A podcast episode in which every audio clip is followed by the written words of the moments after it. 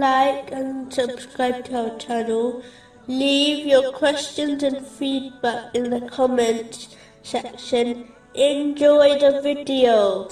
Moving on to chapter 38, verse 26. We said, O David, indeed we have made you a successor upon the earth. This verse reminds Muslims of the very important position they have been appointed to by Allah, the Exalted, namely, the ambassadors of Islam.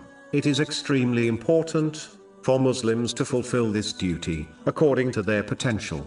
The best way to achieve this is by fulfilling the commands of Allah, the Exalted, refraining from His prohibitions, and being patient with His choices. The reason why Islam spread across the entire globe is because the righteous predecessors took this duty very seriously. When they gained and acted on beneficial knowledge, the outside world recognized the truthfulness of Islam through their behavior. This caused countless people to enter the fold of Islam. Unfortunately, many Muslims today believe that showing others about Islam is merely in one's appearance, such as growing a beard or wearing a scarf. This is only an aspect of representing Islam. The greatest part is by adopting the characteristics of Holy Prophet Muhammad, peace and blessings be upon him, discussed in the Holy Quran, and his traditions. Only with this attitude will the outside world observe the true nature of Islam.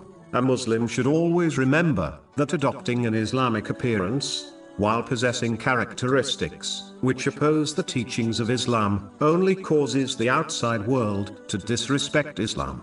They will be held accountable for this disrespect, as they are the cause of it. A Muslim should therefore behave as a true ambassador of Islam by adopting the inward teachings of Islam as well as the outer appearance of Islam.